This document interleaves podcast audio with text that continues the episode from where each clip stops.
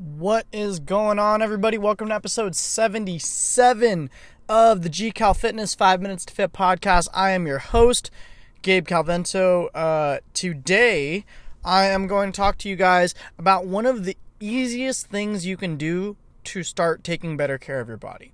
So, if you guys follow me on Instagram or, um, oh, actually, before I even talk about this, if you guys use TikTok, follow me on TikTok. I absolutely love TikTok. You can go search up GCal Fitness, G C A L, G C A L Fitness, and you will find me on there. Um, I'm not gonna lie, I'm having way too much fun with that app. it's so stupid, but I am having a great time uh, making videos. I make like exercise of the day videos, little stuff you guys can check out on there. So if you want to, hit me up on TikTok.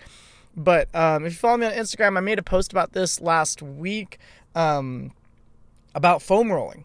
Foam rolling being one of the easiest things you could implement right away with little to no effort taking better care of your body.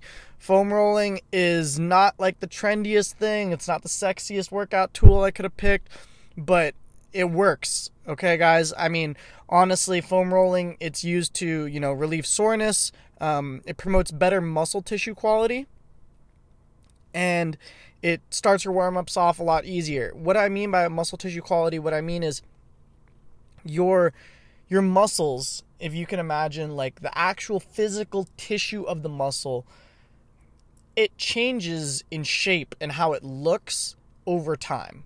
So think of like an athlete, somebody who could, you know, jump out of the gym, a, a, you know, plays basketball or football or something. They're their fast twitch muscle fibers are so good and their tissue quality overall is so good that if you can imagine their their tissue kind of looks like stitching like uh like clothes being stitched together. There's straight lines there's a cross stitching pattern it, it it's stitched properly.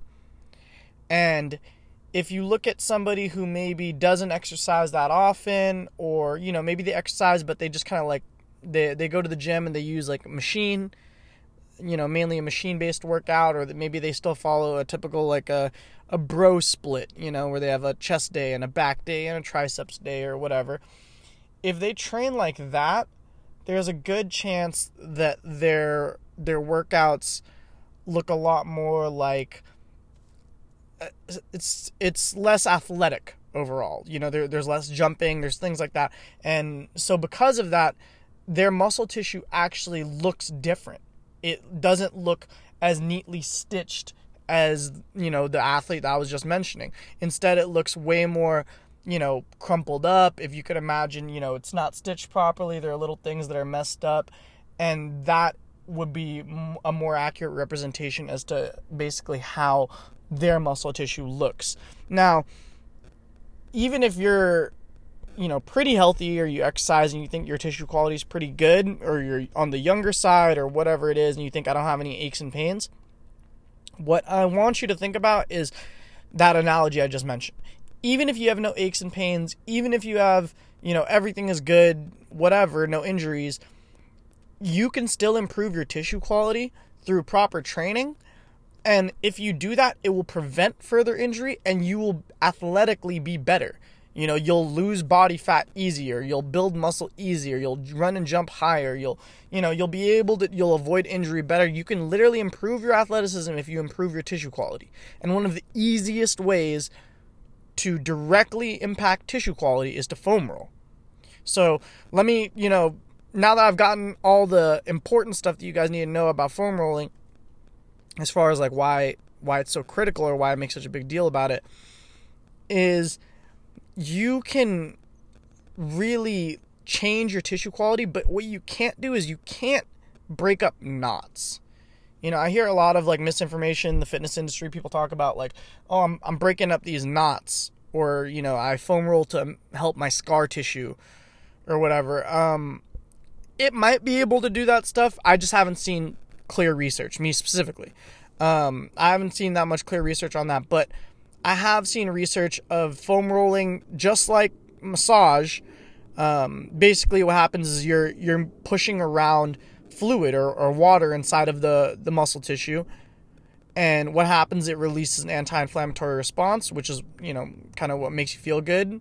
Um, and then it kind of it brings the the pH balance of the actual muscle tissue back to baseline. So if you can imagine it got too acidic when I was saying it was getting all crumpled up and messed up, it got way more way closer back to base. So you could use whatever you want to get this done. Like I said, a foam roller is just something to break that down. I, have literally rolled out my back on a doorknob. It, it really doesn't matter. Uh, I keep a lacrosse ball with me everywhere I go. You know, if you have one of those cool things like a Tim Tam or a Hypervolt or you know you just want to go get a massage, all of those things will do the trick. But the idea is you want to do this as much as possible.